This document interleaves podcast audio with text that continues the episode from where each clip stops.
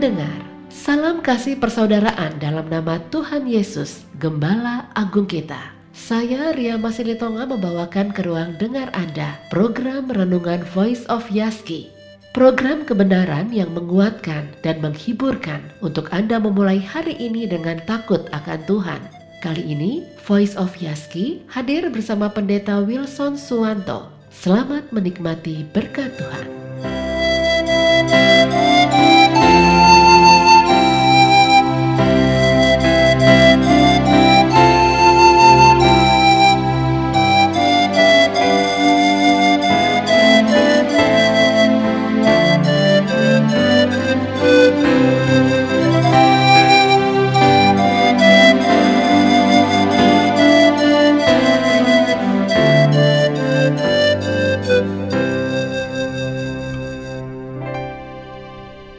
Dan iblis membawanya pula ke atas gunung yang sangat tinggi dan memperlihatkan kepadanya semua kerajaan dunia dengan kemegahannya. Dan berkata kepadanya, semua itu akan kuberikan kepadamu jika engkau sujud menyembah aku. Maka berkatalah Yesus kepadanya, enyahlah iblis, sebab ada tertulis, engkau harus menyembah Tuhan Allahmu dan hanya kepada Dia sajalah engkau berbakti. Iblis menyerang Kristus masalah kebutuhan jasmani. Itu pencobaan yang pertama dalam Matius 4 ini. Dan pencobaan itu gagal karena Yesus tidak terjebak. Yesus tidak mengubah batu menjadi roti untuk memuaskan lapar jasmaninya. Lalu iblis menyerang Kristus masalah kemuliaan atau popularitas, dengan membawanya ke hubungan bait Allah dan menyuruhnya melemparkan diri diiming-imingi oleh ayat janji firman Tuhan dalam Mazmur 91. Pencobaan itu pun gagal. Terakhir yang baru kita baca dari Matius 4 ayat 8-10, iblis membawa Yesus ke gunung yang sangat tinggi, dari padang gurun ke puncak bait Allah sampai ke gunung yang sangat tinggi. Dan iblis menyerang Kristus masalah harta kekayaan, menawarkan kepadanya seluruh dunia yang bisa dilihat dari gunung yang sangat tinggi itu. Tapi bedanya adalah dalam dua serangan yang pertama, iblis berkata, atau iblis mendahului kata-katanya dengan istilah kalau engkau anak Allah. Tetapi dalam serangan yang ketiga, iblis langsung dan tidak menyebut istilah kalau engkau anak Allah. Dia berkata, ku berikan semua ini kalau engkau sujud menyembah aku. Kita belajar sesuatu yang penting di dalam progres dari pencobaan ini. Ketika kita bertahan dan menang atas satu pencobaan, maka kita sedang memaksa iblis membongkar topengnya. Itu sebabnya dalam pencobaan yang ketiga, iblis tidak sungkan-sungkan, dia tidak lagi secara halus, dia terang-terangan dan kasar. Sembah saya. Senjata yang paling efektif dari iblis adalah tipu daya. Dia disebut bapa pendusta, yaitu serangan halus. Ketika kita bisa mematahkan serangan halusnya, maka kita sedang memaksanya menggunakan serangan kasar yang jelas-jelas kelihatan sebagai itu serangan iblis. Itu sebabnya setiap kemenangan atas pencobaan, atas tipu daya iblis itu tidak sia-sia. Karena kemenangan itu memberikan pengalaman, hikmat, dan keberanian kepada kita untuk kemenangan berikutnya. Jadi menghadapi pencobaan, halus maupun kasar, semua jawaban ada di dalam firman Tuhan. Itu sebabnya Alkitab itu cukup. The Bible is sufficient. Dalam 2 Timotius 3 ayat 16-17 dikatakan segala, bukan beberapa, bukan sebagian besar, segala tulisan yang diilhamkan Allah memang bermanfaat untuk mengajar, untuk menyatakan kesalahan, untuk memperbaiki kelakuan, dan untuk mendidik orang dalam kebenaran. Dengan demikian, tiap-tiap manusia kepunyaan Allah diperlengkapi untuk setiap perbuatan baik. Segala yang kita perlu lakukan dalam hidup ini, setiap isu di dalam kehidupan ini, setiap godaan, tantangan, pencobaan dalam hidup ini, Alkitab mempunyai jawabannya. Kembali kepada pencobaan ini. Pencobaan yang ketiga menyatakan kepada kita akan sifat dari iblis. Yaitu apa? Yang pertama, pendusta. Iblis berkata kepada Yesus, "Semua itu akan kuberikan kepadamu jika engkau sujud menyembah aku." Ini adalah sebuah dusta karena iblis bukan pemilik alam semesta. Iblis tidak berhak memberikan alam semesta kepada siapa yang dia mau karena dia bukan pemilik. Tetapi dia berkata kepada Yesus seolah-olah dia adalah pemilik. Inilah sifat pendusta dari iblis. Dia berdusta, dia menghalaukan semua cara untuk menarik orang agar jangan menyembah Tuhan. Maka iblis menciptakan suatu kebohongan, "Semua itu akan kuberikan kepadamu jika engkau sujud menyembah aku." Jadi di dalam serangan ini kita melihat ada percampuran antara serangan yang halus, yaitu dusta, dengan serangan yang kasar, "Jika engkau sujud menyembah aku." Jadi ini di dalam pencobaan yang ketiga kita melihat sifat dari iblis. Yang pertama, pendusta. Yang kedua, pemberontak. Mengapa Lucifer, malaikat yang adalah pemimpin para malaikat di sorga sebelum kejatuhan dalam dosa, kemudian lalu berdosa dan menjadi iblis?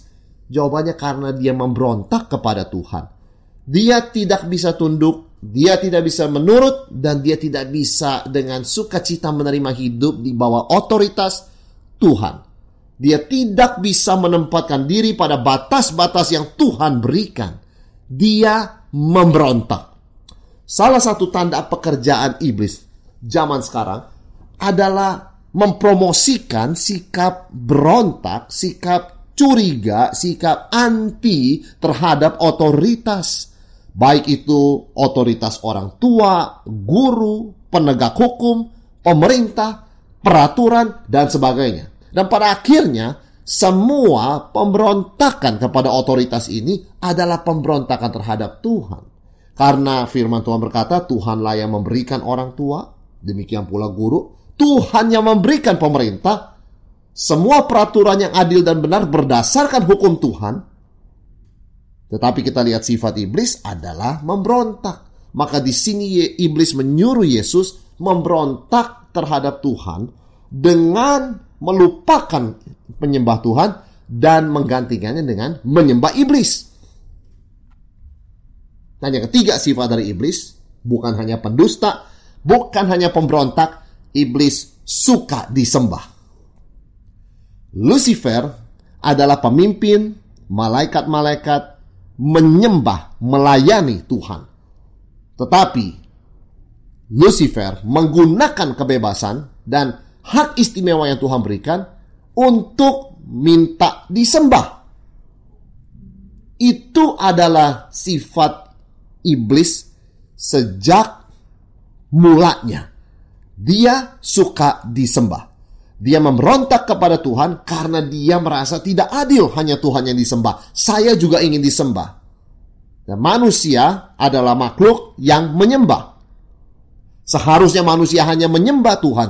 Tetapi kita tahu karena pencobaan iblis, karena dosa, karena sifat berdosa kita sejak lahir, manusia rela menyembah apa saja, asal bukan Tuhan. Bahwa iblis suka disembah, ini adalah sesuatu yang merupakan cikal bakal dari penyembahan berhala. Dan ini adalah semua dasar dari semua pencobaan utama, yaitu penyembahan yang salah, false worship. Penyembahan berhala, idol worship atau idolatry. Maka dalam 10 perintah Allah, yang pertama berkata, "Jangan ada ilah lain bagimu di hadapanku."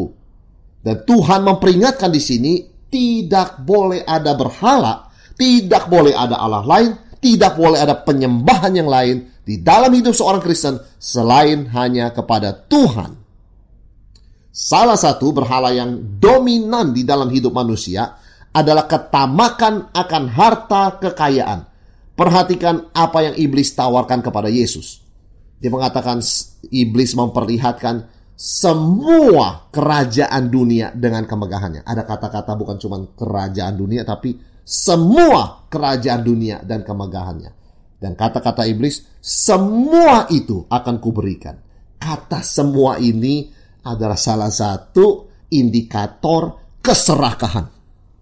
Tidak cukup sedikit, tidak cukup sebagian, tidak puas sebagian besar, harus semuanya. Seperti ada 10 permen dan ada 2 anak. Ada satu anak mengambil 10-10-nya, tidak menyisakan satu permen pun bagi anak yang satunya. Apa yang kita katakan? Nak, tidak baik seperti itu. Tidak boleh serakah. You cannot take all. Kata-kata semua kita ingatkan anak itu. Jangan semuanya diambil. Bagi, sharing dengan teman kamu. Ketika iblis menggunakan kata semua, semua, dia sedang mempromosikan ketamakan, greed, keserakahan. Maka kita melihat Tuhan tidak melarang kita memperoleh harta, Tuhan tidak melarang kita bertambah hartanya, tetapi yang Tuhan larang dan ingatkan berkali-kali adalah jangan serakah. Karena serakah mengingini semuanya adalah bentuk penyembahan berhala, dan itulah konklusi daripada 10 perintah Allah. Yang pertama, jangan ada Allah lain. Yang terakhir, jangan mengingini milik sesamamu. Penyembahan berhala, perintah pertama yang larang, berhubungan erat dengan keserakahan yang dilarang oleh perintah terakhir, perintah ke-10. Membentuk suatu dasar bagi kehidupan Kristen. Terhadap Tuhan, jangan ada Allah lain. Terhadap Tuhan dan sesama, jangan serakah. Bagaimana kita mengalahkan kombinasi penyembahan berhala dan ketamakan ini? Karena serangan ini kita sebut dengan twin attacks, serangan kembar, serangan ganda yang dilakukan oleh iblis. Setiap orang yang serakah dan tamak terhadap harta adalah penyembah berhala. Dan orang yang menyembah berhala akan mengekspresikannya di dalam keserakahan. Bukan hanya akan harta, akan segala sesuatu yang lain. Orang yang mendewakan, memberhalakan makanan akan serakah terhadap makanan. Orang yang memberhalakan harta akan serakah masalah harta. Orang yang memberhalakan kecantikan akan serakah masalah kecantikan. Dan sebagainya. Bagaimana kita mengalahkan kombinasi antara penyembahan berhala dan keserakahan ini? Yang pertama, kita pegang supremasi Tuhan. Yesus menjawab dengan tegas. Ada tertulis, engkau harus menyembah Tuhan Allahmu dan hanya kepada Dia sajalah engkau berbakti. Ada 2 kata yang mulai dengan huruf H di sana.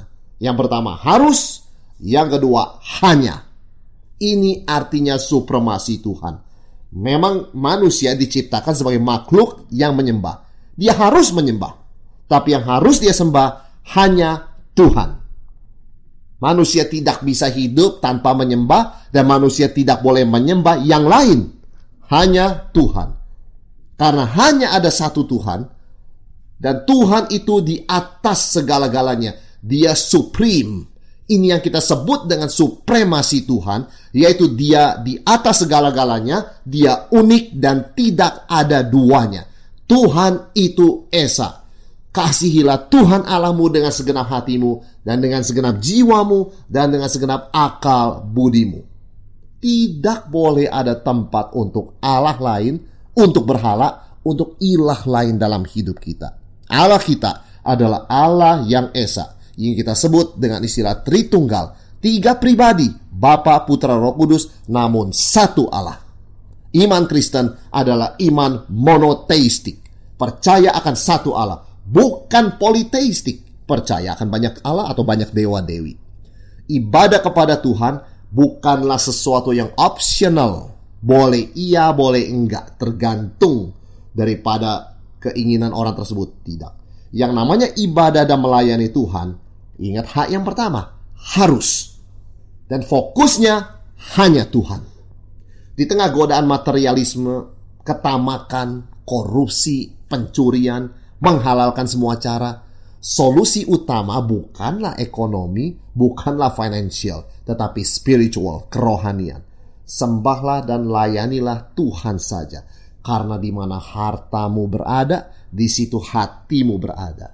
Tuhan adalah harta kita yang terbesar, dan sorga adalah di mana kita menaruh hati kita. Karena itu kita mengarahkan ibadah pelayanan penyembahan kita hanya kepada Tuhan. Dan kita tahu ini adalah panggilan yang harus kita lakukan. Akar dari ketamakan, cinta akan uang, materialisme, adalah penyembahan terhadap mamon. Dan Yesus berkata, kamu tidak bisa mengabdi pada dua tuan. Kamu tidak mungkin mengabdi pada Tuhan sekaligus pada mamon. Kamu harus memilih salah satu. Dan kalau kamu memilih Tuhan, kamu akan benci kepada keserakahan mamon itu. Dan kalau kamu memilih keserakahan atau mamon, kamu akan membenci Tuhan. Banyak orang berusaha mengabdi kepada dua tuan, tetapi Yesus berkata, you cannot. Kamu tidak bisa. Tidak ada jalan ketiga. Tuhan atau mamon. Dan masalah ketamakan ini adalah masalah penyembahan berhala, ilah palsu yang namanya mamon. Jadi yang pertama, untuk mengalahkan kombinasi serangan iblis, yaitu soal penyembahan berhala dan ketamakan atau keserakahan, yang pertama kita harus pegang supremasi Tuhan. Dia di atas segalanya, tidak ada sesuatu pun seperti dia, dan dia layak disembah. Hanya dia. Yang kedua, jalan sempit. Ingat, jalan hidup kita adalah jalan sempit. Natur dari pencobaan iblis kepada Yesus, khususnya mengenai materialisme dan keserakahan ini, adalah karena memang ini sesuatu yang populer, yang kita sebut dengan jalan lebar. Jalan yang lebar. Yesus menyebut ada dua jalan dalam dunia ini, jalan yang sempit dan jalan yang lebar. Apa yang dunia anggap terhormat, apa yang dunia kagumi, dan apa yang dunia anggap sebagai sesuatu yang populer. Dunia mengagumi ketamakan, materialisme. Entah dengan jalan apapun, hal itu, kekayaan itu diperoleh, tidak peduli. Sering kali kita melihat ketika kita membaca berita soal orang yang menghalalkan semua cara, termasuk cara yang tidak bermoral, cara yang melawan hukum, yang mengambil jalan pintas. Di dalam percakapan kita sering mendengar dipuji orang-orang yang mengambil jalan pintas itu. Wah, hebat ya. Dia bisa terpikir cara licik seperti itu. Kreatif sekali. Ada semacam kekaguman ketika kita di dalam dunia ini terhadap orang-orang yang mengambil jalan pintas. Meskipun pada akhirnya mereka berakhir di penjara. Kita mesti menyadari godaan dunia ini adalah jalan pintas. Sementara sebagai seorang Kristen, sebagai pengikut Kristus, kita juga ingat bahwa jalan Kristus adalah jalan sempit, bukan jalan lebar. Jalan lebar itu banyak orang suka, banyak orang lewat. Karena itu dia disebut jalan lebar, sesuatu yang populer. Jalan sempit sebaliknya tidak populer dan sempit. Kalau kita harus memilih, waktu kita menyetir mobil, lewat jalan besar, apa lewat gang yang sempit, yang hanya pas satu bahkan mungkin dua mobil, tentu kita kalau bisa cari jalan lebar. Kita berharap GPS kita selalu menuntun kita ke jalan yang lebar. Tetapi ketika ada demonstrasi besar-besaran yang berujung pada kekerasan, justru di jalan besarlah orang akan terjebak dan tidak bisa kemana-mana. Kita harus menyadari, di dalam hidup ini, jalan sempit adalah jalan yang Yesus janjikan. Pencobaan iblis menawarkan jalan pintas, jalan yang gampang, jalan yang lebar untuk kaya. Ada orang pergi ke satu tempat untuk meminta kaya, jadi roh-roh dari roh-roh jahat dengan segala resiko dan konsekuensi. Toh segala sesuatu datangnya dari Tuhan. Tetapi herannya bagi orang-orang ini, yang diberikan kredit adalah iblis. Sehingga setelah mereka mendapatkannya mereka mau, mereka memberikan persembahan makanan, minuman, uang kepada roh-roh jahat ini. Iblis dengan berdusta mengaku-ngaku dunia ini miliknya, padahal dunia adalah milik Tuhan. Dan orang yang mengabdi pada Mamon menerima berkat tetap dari Tuhan, karena segala pemberian yang baik datangnya dari Tuhan. Tetapi mengatakan bahwa iblis yang membuka jalan baginya. Inilah kegelapan, inilah kebutaan rohani yang berakhir dengan kebinasaan. Segala berkat datangnya dari Tuhan, tetapi banyak orang memberikan kredit kepada iblis. Kita harus waspada kepada semua tawaran yang berbau jalan pintas, karena jalan pintas jalan iblis, bukan jalan Tuhan. Jalan pintas kelihatan lebih pendek, tetapi akhirnya lebih panjang dan berakhir dengan kehancuran. Jalan Tuhan jalan sempit, kelihatan lambat, tetapi orang yang melewatinya mendapati hidup dan padang yang berumput hijau. Jadi kita ingat, yang pertama supremasi Tuhan, yang kedua jalan sempit, dan yang ketiga konsistensi menolak.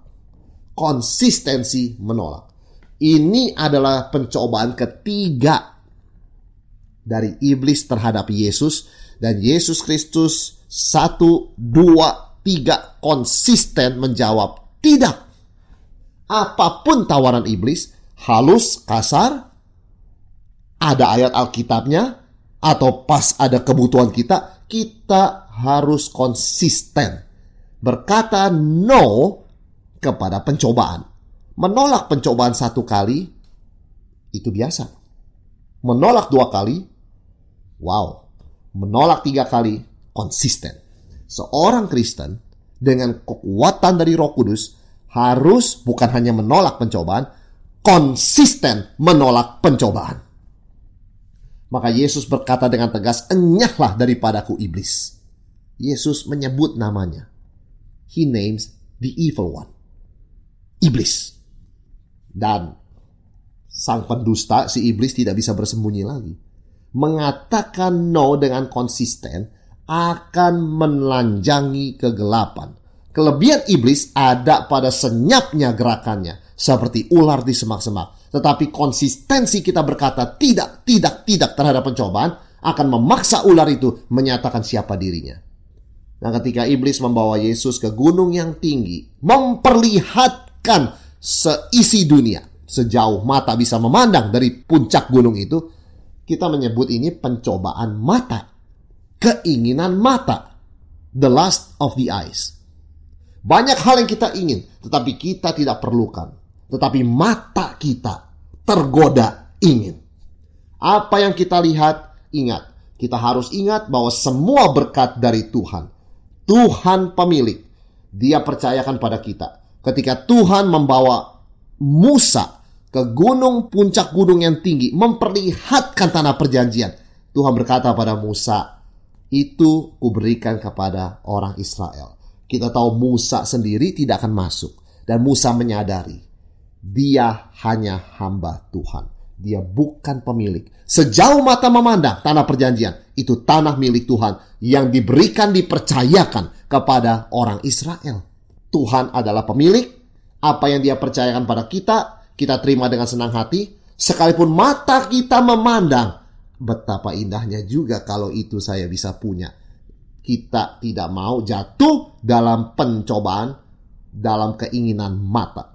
Kita tetap bekerja keras, kita tetap melakukan dan menjalankan apa yang Tuhan percayakan kepada kita, bukan mencari jalan pintas. Orang Kristen rajin bekerja bukan dimotivasi oleh keinginan mata memiliki seluruh dunia. Kita rajin bekerja karena Tuhan sudah mempercayakan hal-hal dalam hidup kita ini kepada kita. Waktu orang lihat seisi dunia, dia ingin memperoleh seisi dunia, akhirnya dia kehilangan nyawanya. Waktu Tuhan melihat seisi dunia, hati Tuhan tergerak oleh belas kasihan. Memberikan anaknya supaya melalui Kristus yang mati dan bangkit, orang-orang seperti kita beroleh keselamatan, lepas dari kebinasaan, lepas dari berhala, lepas dari ketamakan, dan hidup menjalani hidup yang telah diselamatkan. Sebagai orang yang dikasihi oleh Kristus, ingat perkataannya. Apa gunanya seorang memperoleh seluruh dunia, tetapi kehilangan nyawanya? Apa yang bisa diberikan sebagai ganti nyawanya.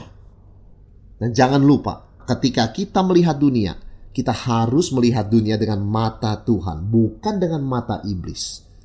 Mata iblis ketika melihat seisi dunia menginginkan. Mata Kristus, mata Bapa di sorga ketika melihat seisi dunia berbelas kasihan. Karena begitu besar kasih Allah akan dunia ini, sehingga ia telah mengaruniakan anaknya yang tunggal, supaya setiap orang yang percaya kepadanya tidak binasa, melainkan beroleh hidup yang kekal. Kalau kita ada dalam posisi bisa melihat seluruh dunia dengan segala kemegahannya, lihatlah jiwa-jiwa terhilang yang memerlukan Injil. Lihatlah dengan mata Tuhan, mata yang penuh belas kasihan, bukan dengan mata pencobaan iblis, ketamakan, materialisme, dan kepentingan diri sendiri. Kasih Allah begitu besar. Tuhan mengasihi saudara dan saya, kita semua.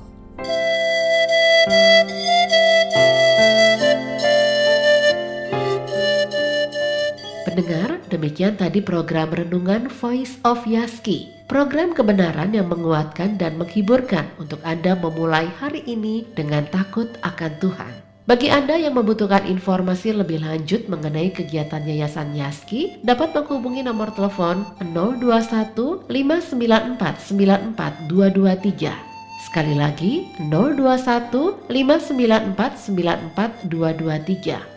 Atau bagi Anda yang ingin mendukung pendanaan pelayanan Yayasan Yaski, kirimkan donasi Anda melalui nomor rekening BCA 372 301 6262 atas nama Yayasan Yaski. Tuhan Yesus memberkati.